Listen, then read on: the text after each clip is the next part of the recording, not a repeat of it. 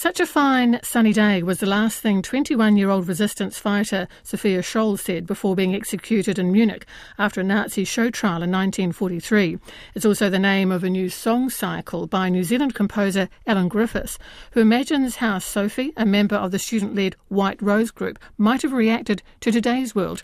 Performing the premiere of the song cycle is internationally in demand Kiwi bass baritone Paul Whelan, accompanied by pianists Anna Maksymova and Nicholas Young. Alan explains why Sophia's last words resonate so strongly with him. The thing which comes to mind with this story, and many artists have written songs dedicated to Sophie Scholl and the White Rose, is that their themes they wrote about are universal and are just as relevant as it was back then in the 1940s as it is now. And you would think that back then, under a horrible dictatorship of Nazism, that would be easier for people now to speak out. And I think that's where their courage does inspire people to do speak out. How did you come across his story? Last year, I was very frightened that something catastrophic was going to happen this year. I didn't know what it was, but I knew something very bad was going to happen. And I found comfort in the letters of the White Rose, what they were saying back then. That the comfort I found was from their courage. And I, I thought to myself, I can't really do much about what's happening internationally, but what I can do is I've got this time to write. The more I read their letters, the more the words came to me for this piece of music I wanted to write. So it became symbiotic.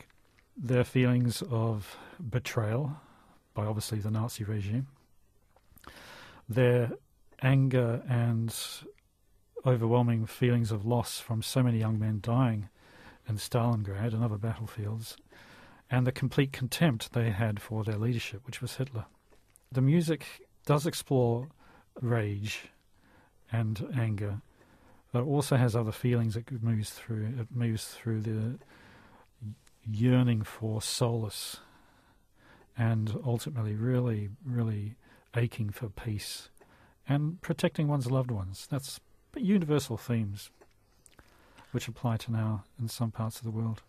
Paul, when Alan talked to you about this, yeah. what drew you into the story?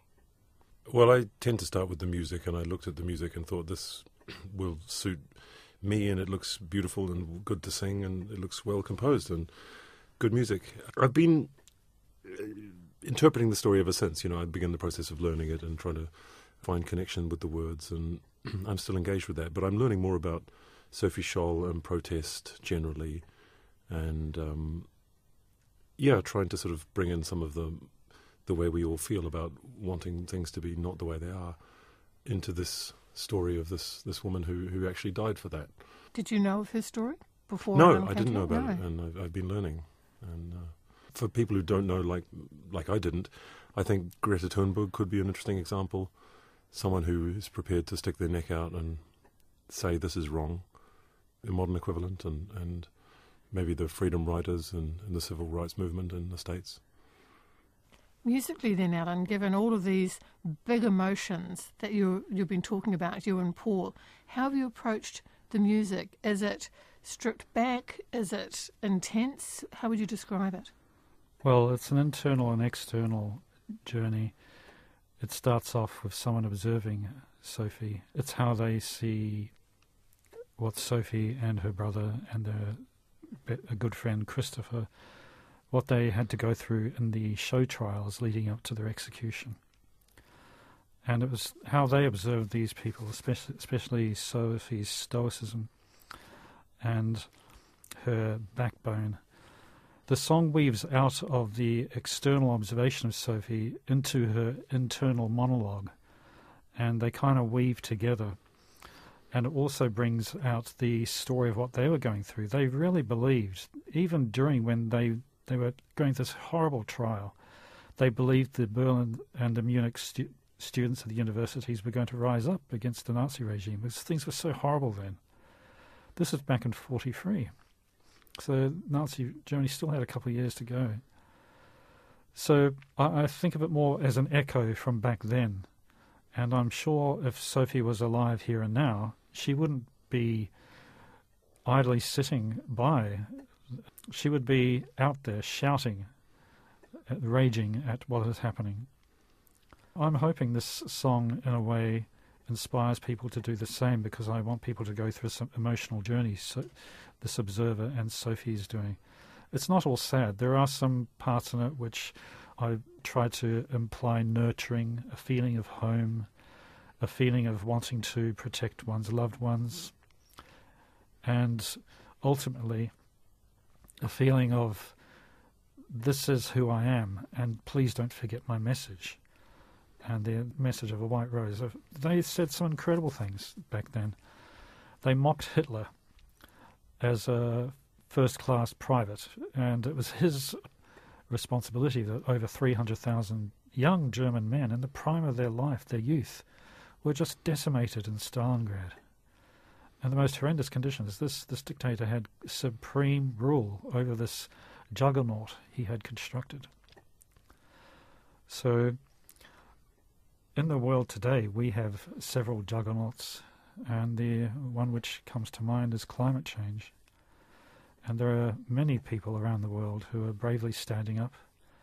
And uh, I'm so proud being a New Zealander. We have such a long, strong tradition of standing up and doing amazing things, being world leaders. And that's what excites me about putting this concert on here in Christchurch. Paul, for you, opera is often seen as, as pure escapism and spectacle. There are such deep messages in this. Is this the kind of contemporary opera that you particularly enjoy? I mean, it will be uh, entertaining and beautiful and, and escapist and all those things, but at its heart, it has such a contemporary message. Yeah, I always look for a modern resonance in everything I do to something that I can relate to of the emotional center of something like why I should care about it.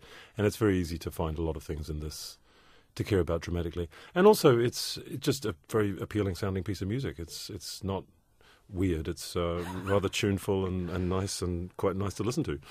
Yeah, so, there's still that thing, isn't there, for a lot of people? If they hear you know contemporary classical music, they think, yeah. "Oh, okay, it's going to be atonal and it's going to really test me." Um, yeah. Alan's a beautiful composer, so I, I, can see that. But is he testing you in some in some ways? Is this a challenging piece for you?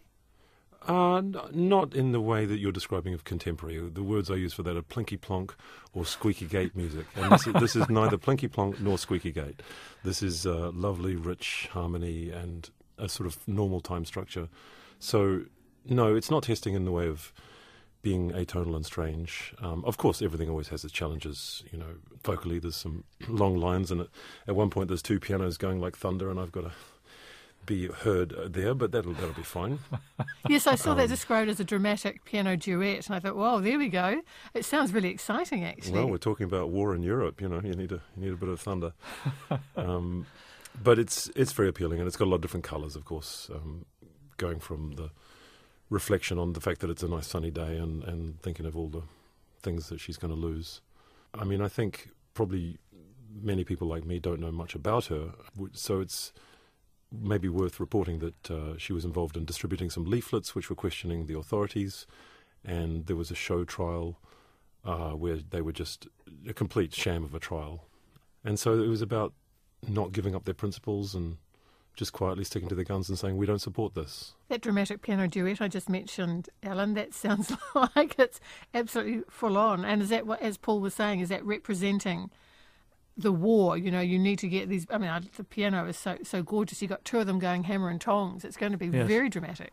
Well, it is. There's there's thankfully enough space between Paul singing and when the pianos arc up to really explore the deep depth of the piano. I, I was inspired by the sounds used in Saving Private Ryan. There's this end battle in a town, and the sound of the Panzer tanks. It's very carnal and visceral. You hear this crunching of gears and metal against concrete. You can hear this from quite a distance. And I was thinking, how can I, in a way, bring uh, an animal kind of sound to this piece that you wouldn't otherwise hear in a classical concert, but still within uh, the tradition of harmonic language, which audiences are used to.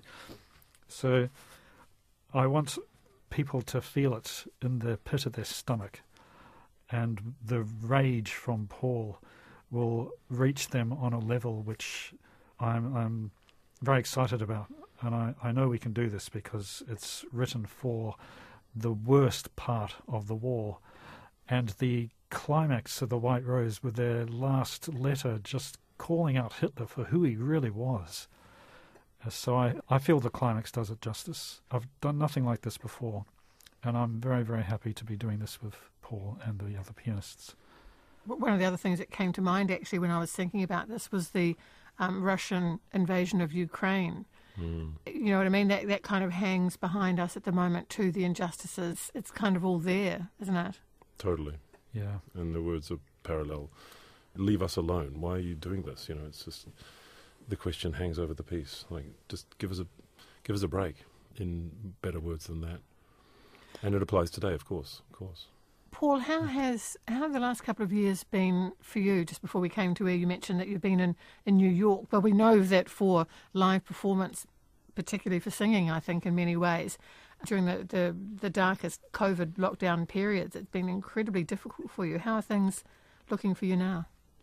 Um, well, I had a very fortunate pandemic because I came back to New Zealand. So I've actually had a pretty good two years, but um, I've gone back to New York, and yeah, things are quiet overseas. And I've got friends and colleagues who've, you know, there was everything dried up completely for two years, and some of them have moved on to different professions. You know, it's it's a definite different time in the in the world. But uh, I personally had a very good two years because I was here, and I'm back doing various ensembles and, and you know other other things. But uh, I would say the industry is slowly picking back up over there. And Alan, for you, of course, based in uh, Melbourne, as you say, back here at the moment, you've been able to compose during yes. lockdown. But this this work is going to also come onto your next album. What coming out next year? Yes, that's right. I've uh, self-produced my albums so far. It was such a wonderful time to be able to write. The album explores themes of dislocation to finding new community, and it's actually dedicated to my grandmother, Arina Glanz. she was from Zhemysh in Ukraine, and she managed to get a scholarship to study in France in the 1920s and found uh, her future husband and moved to England. And most of her family perished in the Holocaust in Ukraine. So there's a strong element running through the various pieces which explores being forced out of one situation and then finding the best out of a new situation. The musicians I have involved are are very polished. We have uh, Nicholas Young from Australia. He's uh, quite a virtuoso pianist. Paul, the difference between a live concert and recording in the studio, do you do you approach them in any way differently? Uh, I've done a fair bit of each. I mean, the preparation's the same to just try to prepare everything as well as possible. But the experience of recording is a lot more chasing perfection and aware that everything is you know, for all time. So you just you go over things and try to get the perfect take. But of course, that's counterproductive if you if you do it too much. You have to get it in the first three takes. Otherwise, it starts to be like you you're just repeating yourself. It's an art, and it generally will benefit greatly the live performance because we'll have gone so deep into the piece and every moment of it that when we come two days later to do a live performance, there'll be all those details in our brains. But each feeds into each other. The more live performance, the better the recording, and the more recording, the better the live performance. Just the the more detail and the more the the more times you live it, the more rewarding art generally is. I find. Alan Griffiths and Paul Whelan. Such a fine sunny day premieres at the piano in Christchurch on September the 17th.